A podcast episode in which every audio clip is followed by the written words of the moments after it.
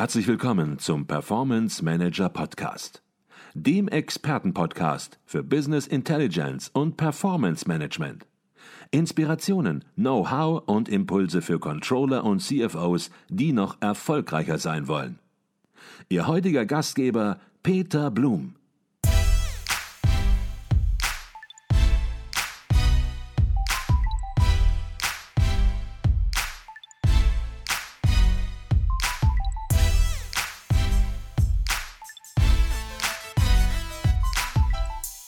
Herzlich willkommen im Performance Manager Podcast. Mein Name ist Peter Blum. Heute hören Sie im Podcast einen Gast, dessen Stimme Ihnen allen bekannt vorkommen sollte. Seit über 11 Jahren ist Siegfried Lachmann Berater, Coach, Autor, Hörbuchsprecher und seit 2017 auch die Eingangsstimme des Performance Manager Podcast. Als Experte für Rhetorik und Kommunikation hat er seine Stimme zu seinem Markenzeichen gemacht. Er sagt, mit den richtigen Methoden und Ressourcen kann jeder Mensch zum Rhetorikprofi werden. Wie das geht, darüber werden wir uns heute unterhalten. Doch zunächst mal herzlich willkommen im Performance Manager Podcast, Siegfried Lachmann. Herr Blum, vielen, vielen Dank für die einführenden Worte. Ich fühle mich sehr geehrt, hier bei Ihnen, hier bei euch sein zu dürfen und freue mich auch mal nach Kaiserslautern zu kommen. Ja, und herzlichen Dank, Herr Lachmann, dass Sie sich die Zeit nehmen. Sie haben schon eine lange Zugreise hinter sich von zu Hause aus. Circa drei Stunden ja, aus Biberach oder Biberach-Baden, ja. Nicht Biberach-Riss. Das wird immer sehr oft verwechselt. Deswegen sage ich immer, ich wohne bei Offenburg. Bei Offenburg. Sonst geht immer die Diskussion, ach, Biberach-Riss, richtig, das kenne ich. Sage ich, nein, ich muss Sie enttäuschen, es ist ein anderes. Also ich wohne zwischen Karlsruhe und Freiburg. Meinem Dialekt oder meinem Slang entnimmt man, dass ich jetzt kein Schwarzwaldkind bin. Ich bin jetzt seit 37 Jahren dort und darf dort wohnen und arbeiten, wo andere Urlaub machen. Mhm, wunderbar. Also nochmal herzlichen Dank, dass Sie sich die Zeit genommen haben, auch die lange Anreise auf sich genommen haben. Herr Lachmann, jetzt ist es ja so, Rhetorikcoach und Sprecher, das ist nicht unbedingt der klassische Ausbildungsberuf. Und meistens ist es ja so, dass der Weg dahin nicht ganz gerade ist. Sie haben gerade schon gesagt, woher Sie kommen, dass Sie nicht aus dem Schwarzwald kommen. Hört man natürlich auch direkt an Ihrer Stimme. Wie sind Sie zum Sprecher, wie sind Sie zum Rhetorikcoach geworden? Ja, ich fange mal mit dem Sprecher an, weil das war, glaube ich, einen Tacken früher. Und zwar, mich hat das immer fasziniert, es gab es in der Hör zu damals, gab es immer so kleine Bildchen im Rundfunkteil. Und da sind immer welche abgebildet worden, die so große Tonbandteller hatten. Und die haben das ins Archiv gebracht und zurück. Mich hat das fasziniert, Sendungen zu machen, wie das so abgelaufen ist. Und mein bester Freund Guido, der 2 Häuser neben mir gewohnt hat, mit dem bin ich eines Tages mal auf den Trichter gekommen, du, hör mal, lass uns mal Sendungen produzieren. Jetzt hatten wir kein Geld für so ein tolles Studer-Revox-Tonbandgerät. Nee, wir haben ganz klein angefangen und auch so weitergemacht mit Kassettenrekordern. Also wenn man das heute jungen Leuten zeigt, die fragen dich, bist du in der Steinzeit groß geworden? Was ist denn das? Sag ich, ja, damit haben wir gearbeitet. Da haben wir mit dem Bleistift teilweise zurückgespult, haben das Band rausgezogen, auseinandergeschnitten, dann das andere dazu. Und es war ein Gefummel und Gemache, aber es hat wahnsinnig Spaß gemacht. Und da habe ich irgendwo meine Passion kennengelernt, gefühlt, gespürt, so vorm Mikro zu arbeiten. Boah, das macht richtig Spaß. Und dann haben wir die ersten Hörbücher gemacht. Mhm. Also wir hatten das uns so überlegt, wir haben einen Sendeplan für unsere Kumpels in der Straße aufgesetzt. Wir haben 30 Kassetten produziert und am Montag haben wir dem Karl gesagt, du kriegst jetzt Kassette 1, die musst du dir heute anhören, weil die musst du morgen dem Otto weitergeben, weil du kriegst morgen Kassette 2. Naja, wie das so ist in dem Alter, ne? Die wollten alle lieber Fußball spielen und das System ist nach einer Woche zusammengebrochen. Aber wir haben das produziert, wir haben das gemacht, wir sind dann noch ein paar Jahre später sind wir nach Köln noch gefahren, haben um den Dom herum und oben auf dem Dom haben wir Interviews gemacht, haben dann so eigene Shows. Wir haben uns immer so ein bisschen so an an Rudi Carell und an Loriot haben wir uns so ein bisschen orientiert. Das hat uns wahnsinnig gut gefallen. Haben ein eigenes Hörspiel sogar geschrieben damals, in dem Alter.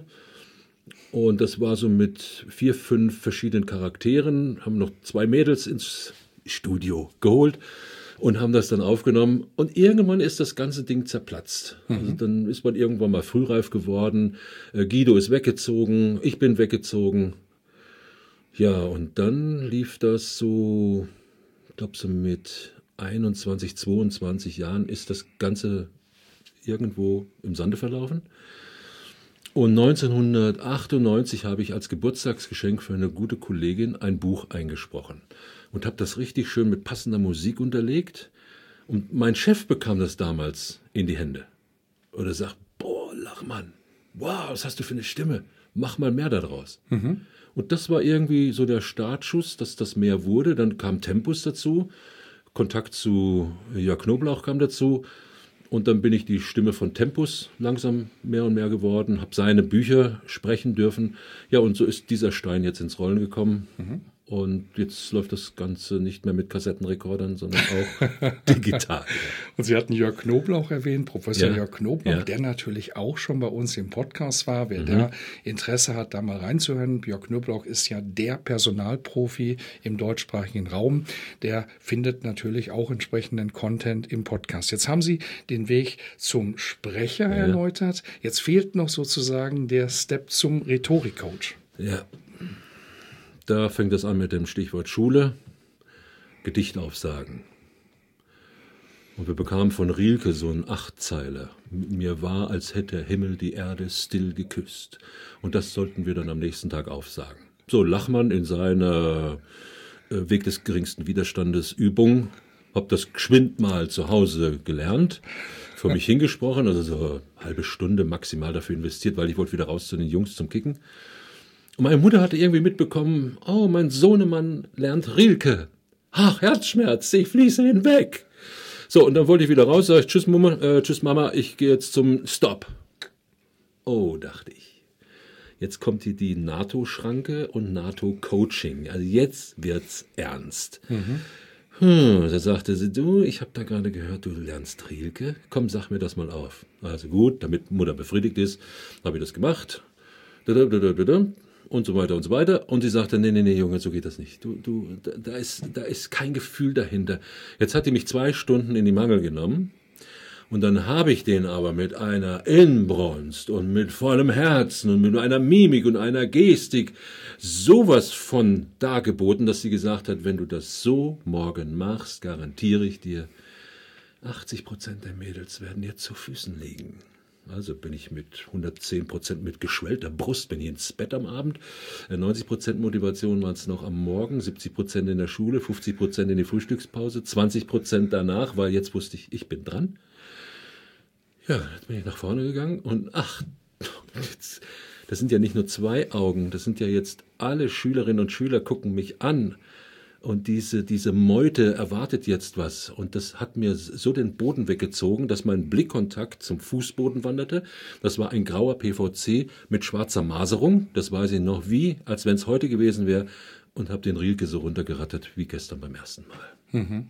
Das ist nochmal im gemeindlichen Umfeld bei mir passiert. Ich habe mal Jugendstunden geleitet. Zu Hause alles bestens, alles super gelaufen. Komme dann in die Veranstaltung, jetzt gucken die mich schon wieder an, habe das runtergerattert. Das lief bis zu einem Vortrag, den ich an einem Abend halten musste. Das war ein super Diätprogramm, ich habe nichts gegessen, ich hatte schweißnasse Hände, ich hatte Durchfall, keinen Appetit und. Und als das Ding rum war, habe ich mir gesagt, es muss doch etwas geben. Moderatoren im Fernsehen machen das, der Pfarrer auf der Kanzel macht das jeden Sonntag, Politiker, also damals gab es die noch, die da standhaft rhetorisch gut drauf waren. So, und dann bin ich genau auf diesen Begriff Rhetorik gekommen. Und bin dann mal ins kalte Wasser gesprungen und habe mal angefangen, ein Rhetorikseminar zu besuchen. So, und ich muss sagen, ich bin immer nur an gute Trainer gekommen. Dann ein zweites Mal, ein drittes Mal, ein viertes Mal, ein fünftes Mal. Und habe das immer mehr und mehr ausprobiert.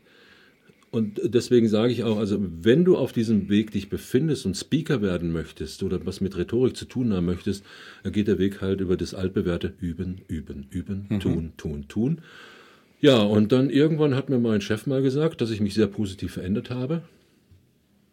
Hat mich auch stolz gemacht. Ich habe dann nochmal meinen Chef dazu gebracht, durch eine gewisse Argumentationsart ihm 300 D-Mark mehr Monatsgehalt zu entlocken. Und irgendwann sagte ich mir, so, jetzt hast du genug Seminare gemacht, du hast genug Übung, du hast genug Praxis, jetzt dreh doch den Spieß mal um. Bring doch dein Wissen, was du mittlerweile in den Jahren jetzt angesammelt hast, bring doch das den Menschen rüber. Und Sie hatten eingangs gesagt, ich bin das seit 11 Jahren ungefähr, also da mache ich das hauptberuflich. Mhm.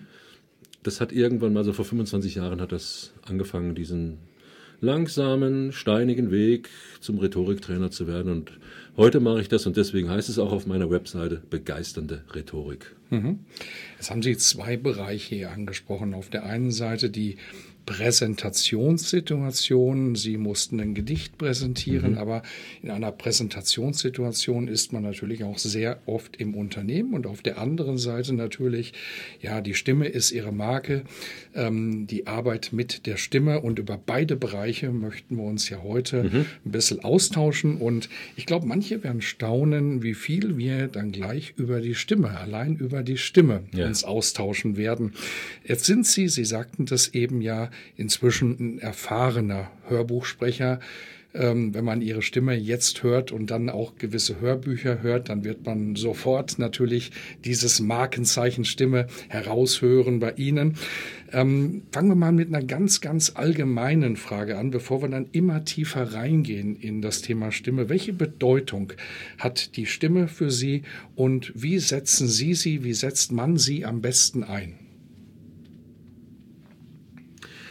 Ja, Herr Blum, die Stimme. Also die Stimme ist ja was Faszinierendes. Das ist Stimmträger für die Kommunikation, genauso wie wir es jetzt hier machen. Stimme hier über den digitalen Weg.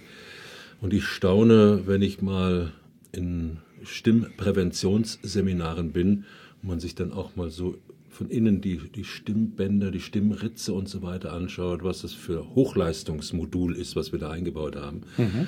Dann ist das schon faszinierend, und die Stimme wird mir immer dann sehr, sehr wichtig, wenn sie mir wegbleibt.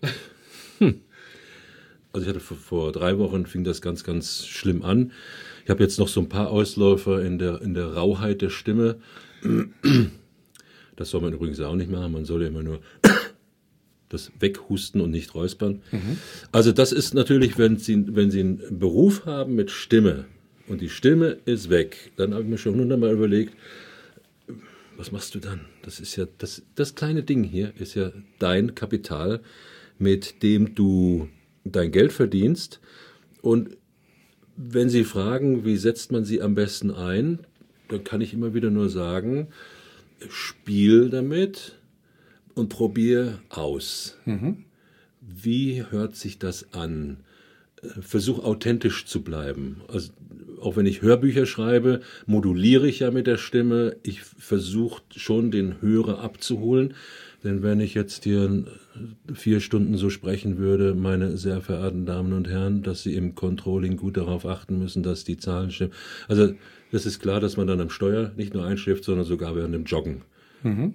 Deswegen dieses modulieren, aber versuchen dabei immer noch, sich selbst treu zu bleiben. Ich habe das einmal erlebt, dass meine Frau ist mein schärfster Kritiker, in einem Vortrag, und ich hatte damals einen bestimmten Redner immer vor Augen und das war so mein Vorbild und ich habe den kopiert. Mhm.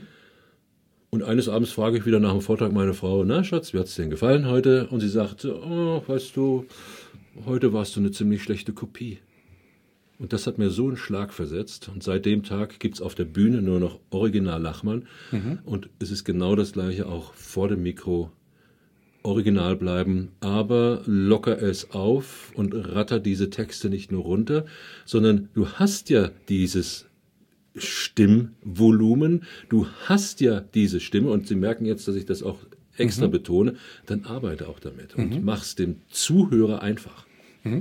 Gehen wir da vielleicht ein bisschen tiefer rein. Manche werden sagen, ja, Stimme ist Stimme, das ist das, was man so sagt, aber Stimme ist ja viel mehr. Und Sie haben gerade ja schon ein paar Beispiele gegeben, Lautstärke, Modulation, aber selbst die Körpersprache merkt man in der Stimme. Ja. Und wir gehen jetzt mal von einer funktionierenden Stimme aus, denn wie sehr sozusagen der Körper ja auch auf die Stimme Einfluss haben kann, merkt man ja auch daran teilweise, dass einem mal die Stimme wegbleibt, selbst wenn man keine Erkältung hat, keinen Husten hat.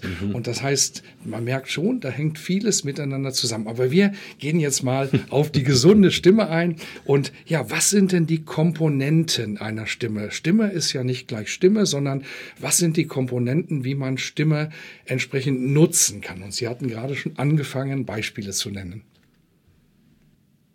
Ja, ich hatte schon einige Dinge gesagt. Also mir fällt da jetzt gerade ein, ich hatte vor 2 Jahren einen Auftrag, einen Krimi zu sprechen. Und das waren 7 Charaktere, die ich da sprechen musste. So, also erstens mal sollte man sich die Stimme merken, die zu welchem Charakter auch gehört, sonst kommt man da sehr durcheinander. Und also da geht es ja auch darum, dem Charakter musst du auch eine Originalität verleihen. Also da war zum Beispiel ein Kommissar, dem habe ich mir so die raue Stimme gegeben. Dann war da eine Mitarbeiterin von ihm, eine junge Mitarbeiterin. Dann habe ich natürlich auch so ein bisschen versucht, ein bisschen feminin zu klingen. Also es geht wieder darum, mit der Stimme zu spielen.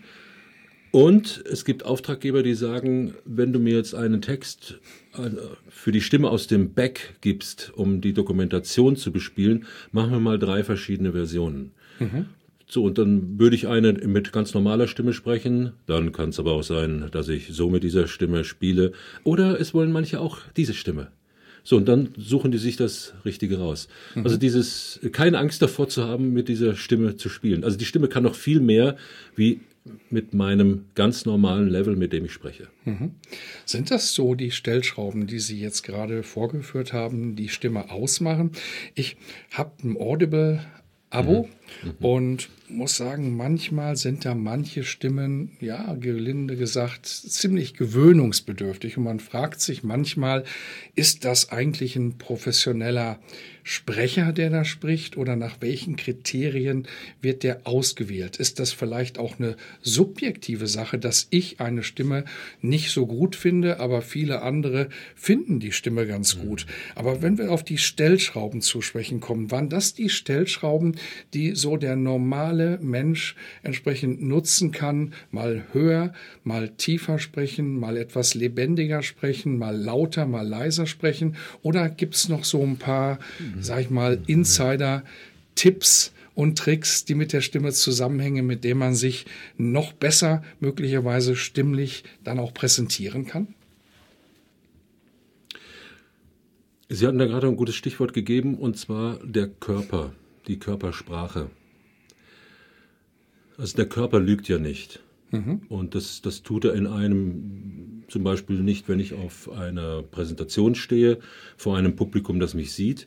Und genau dasselbe, wage ich mal zu behaupten, ist es, wenn ich keinen Körpereinsatz bringe und nur in meinem Stuhl sitze. Also ich stehe bei den Produktionen grundsätzlich, genauso wie wir beide heute, um einfach auch zu gestikulieren, um mit der Mimik zu arbeiten. Das sind ja alles die Dinge, die auch der Zuhörer spürt, die er auch raushört.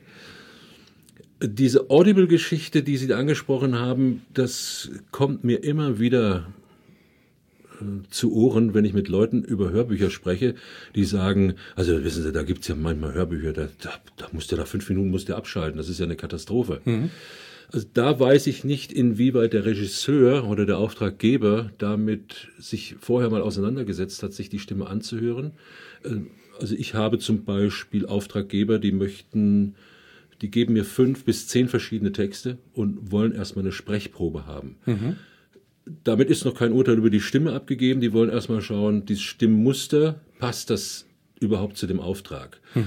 Genauso an Sprechbörsen, wo ich mich angemeldet habe, ist genau das gleiche Thema, dass man da verschiedene Sprechproben abgibt, damit die so in grob gefiltert mal sagen können, das ist jetzt eine Westernstimme oder das ist so mehr so Journalistenstimme oder. Und dann ist es auch entscheidend, wie sie mit ihrer Stimme im normalen Alltag umgehen.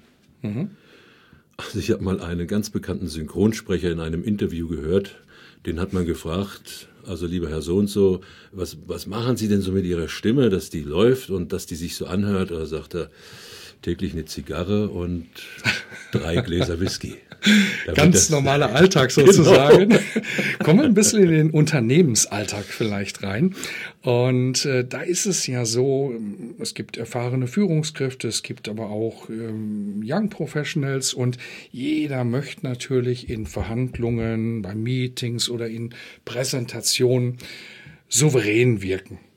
Und ja, die Stimme spielt dabei natürlich eine entscheidende Rolle, wird aber manchmal auch sehr, sehr vernachlässigt. Mhm. Da wird der Inhalt vorbereitet, da werden PowerPoints gemacht, da werden wir auch noch drauf zu sprechen kommen später. Aber worüber überhaupt nicht nachgedacht wird, ist, ja, mit welcher Stimme, mit welchem Stimmlautstärke, mit welcher Gestik, die dann auch auf die Stimme sich niederschlägt, möchte ich präsentieren. Wie kann man souverän wirken? Gibt es da Punkte, wo Sie sagen, darauf sollte man am meisten achten, um allein von der Stimme her souverän wirken zu können in einer Unternehmenssituation, bei einer Präsentation beispielsweise? Mhm. Dazu muss es gewissen Herrschaften erst einmal klar werden, dass sie mit ihrer Stimme arbeiten. Das ist, glaube ich, manchen Hierarchien nicht ganz klar. Mhm. Also es gibt ja eine Macht der Sprache, aber es gibt natürlich auch eine Macht der Stimme, wie ich damit umgehe. Ich würde denen, die sich damit wirklich mal eingehend befassen wollen, denen würde ich empfehlen, auf ein Stimmpräventionsseminar zu gehen. Den würde ich sogar auch empfehlen, wenn Sie das wirklich ernst meinen und sich da ein bisschen schleifen lassen wollen, einen Stimmtrainer zu suchen. Mhm. Ganz kurzer Ausflug, ich singe noch in einem Gospelchor mit und seit 2 Jahren haben wir eine professionelle Stimmtrainerin. Und seit dieser Zeit, sagt unser Dirigent, ist eure Stimmqualität aber exponentiell in die Höhe gegangen. Mhm. Also der macht nochmal ganz andere Übungen mit Ihnen. Mhm. Ihr habt ein Seminar, das nennt sich das fortgeschrittenen Seminar, da machen wir auch Stimmübungen. Da müssen Sie manchmal den Raum gut zumachen, weil sonst vielleicht der weiße Lieferwagen kommt mit diesen Einwegjacken, ne, die man dann auf dem Rücken zumacht. Aber das hört sich schon ein bisschen gaga an. Mhm. Aber es geht darum, diesen Stimmapparat vorzubereiten. Vielleicht noch ein weiterer Tipp. Was tue ich, wenn ich vor einem Vortrag stehe? Ich trinke beispielsweise natürlich kein Alkohol, aber auch keine süßen Getränke, also Brausegetränke, Coca-Cola zum Beispiel, mit viel Zucker. Das verpeppt dir wirklich den Mund, macht die Zunge peppt's auch an und du tust auch deinen Stimmbändern nichts unbedingt Gutes. Ich trinke also 1 bis 2 Gläser warmes Leitungswasser und dann gehe ich nochmal um den Block. Also ich habe da gerade eine ganz bestimmte Veranstaltung, wo ich moderieren durfte. Das sind 800 Leute im Raum, aber das geht auch schon bei 30 Leuten. Mhm. So, und während ich da diese Runden drehe, mache ich für mich meine eigenen Stimmübungen. Mhm. Und mache das für mich ganz leise. Dann atme ich auch noch mal ein paar Mal tief ein und durch, aber versuche zum Beispiel durch so ganz Melodien, die Sie nicht erfassen können, aber es geht mir darum, dass der Motor hier warm wird. Mhm. Das können Sie vergleichen wie in der kalten Jahreszeit. Sie steigen in Ihr Auto, es hat minus 10 Grad, machen den Motor an, fahren los und gleich Vollgas.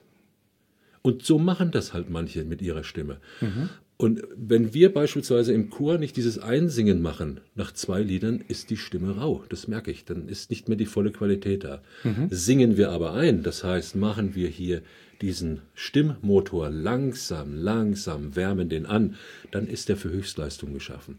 Mhm. Und es ist nichts anderes, wie wenn ich vor einer Präsentation stehe, in einem Vortrag bin, vom Hörbuch stehe, vom Mikrofon, nichts anderes, dass die Stimme hier angewärmt wird und dass sie jetzt die Leistung bringen kann. Also das heißt, im Unternehmensalltag ruhig sich mal vor einer wichtigen Präsentation ins eigene Büro zurückziehen und ja, dort einfach mal ein wenig die Präsentation starten, ja, den Stimmmotor erklingen lassen, um dann sozusagen in der Präsentationssituation direkt auch warm gelaufen zu sein. Richtig. Habe ich das richtig verstanden? So ist das gut, so sehr gut ausgedrückt. Mhm. Genau. Okay. Gibt es eigentlich auch etwas, wo man bei der Stimme bei anderen drauf achten sollte? Vielleicht auch, wo man ja die Situation besser erfassen kann, Nervosität oder Unsicherheit. Nicht nur immer auf sich selbst bezogen, wie man möglichst souverän wirken kann, sondern ja, was sind das so für Facetten in der Stimme, wo man erkennt, Mensch, da ist vielleicht noch ein bisschen mehr, was man so nicht sieht direkt. Gibt es da so ein, zwei Punkte, die besonders offensichtlich sind? Also zum Beispiel in einem Coaching-Gespräch merke ich, dass meine Klientin oder mein Klient, die ist noch gar nicht warm gelaufen. Das schlägt sich zum einen im Gesicht nieder, dass es zum Beispiel Augenflackern gibt, also aus Nervosität. Und ich merke dann auch, dass es eine Schwingstimmung gibt. Einfach nervös. Und also Fingerspitzengefühl zu haben, hallo, da ist, glaube ich, noch nicht so alles so ganz in Ordnung. Also da spricht viel mit Körpersprache und mit Stimme zusammen.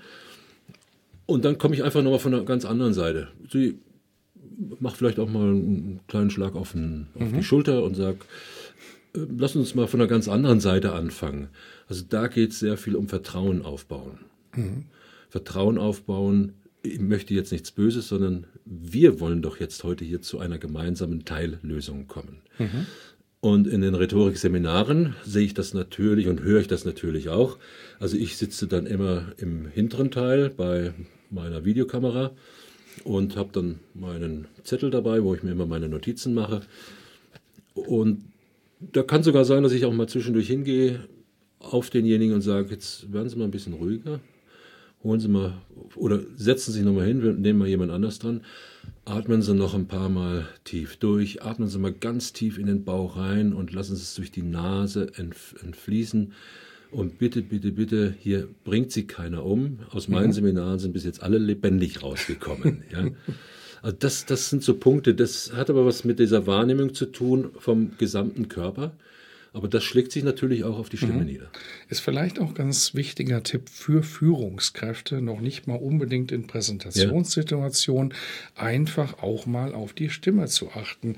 Klingt die Stimme sicher? Klingt die Stimme stabil? Oder ist da eine Stimme am Zittern? Ist die möglicherweise leise? Ist die am Vibrieren? Und dann halt an der Stelle möglicherweise eben auch mal den Druck rauszunehmen oder ja, einfach auch erstmal ein bisschen mal über andere Dinge zu reden und dadurch letzten Endes die einzelne Person, um die es ja letzten Endes geht und mit der man gut nach vorne kommen möchte, mit der man ja Leistung als Team erzielen möchte, dann einfach auch wieder sich zur Ruhe kommen zu lassen. Habe ich das so richtig verstanden? Genau. Dass es ganz wichtig ist, da auch nicht nur auf die äußeren Erscheinungsbilder, sondern auch wirklich mal ganz genau auf die Stimme hinzuhören, weil man darin eben auch sehr viele Details erkennen kann. Es sind sehr, sehr wenige, wenn Sie jetzt bei den Führungskräften gelandet sind, um die nochmal anzusprechen. Also ich kenne ganz, ganz wenige Führungskräfte, die mir die Rückmeldung gegeben haben, dass sie die Gespräche, die Sie jetzt gerade angesprochen haben, dass die auch in Rollenspielen zwischendurch einfach mal probieren und mal durchtrainieren, um da in diesem Führungskreis, es ist ja wichtig, dass du eine einheitliche Stimme hast. Wenn wir jetzt beide zum Beispiel ein Personalgespräch hätten und Sie wären jetzt der Chef, ich bin der Angestellte und jetzt dieses Vibrieren hat es auch sehr gut getroffen. Jetzt merke ich plötzlich bei Ihnen dieses Vibrieren. Ja, was denke ich daraus? Ah, der Blum ist gerade nicht seiner Sache nicht ganz sicher. Oder er ist aufgeregt, will er mich rausschmeißen, aber das sind Millisekunden, wo man so etwas festmacht oder dran festmachen kann. Und solche Situationen einfach mal zu trainieren, sich die Zeit zu nehmen, um im Endeffekt sicher vor dem anderen zu stehen.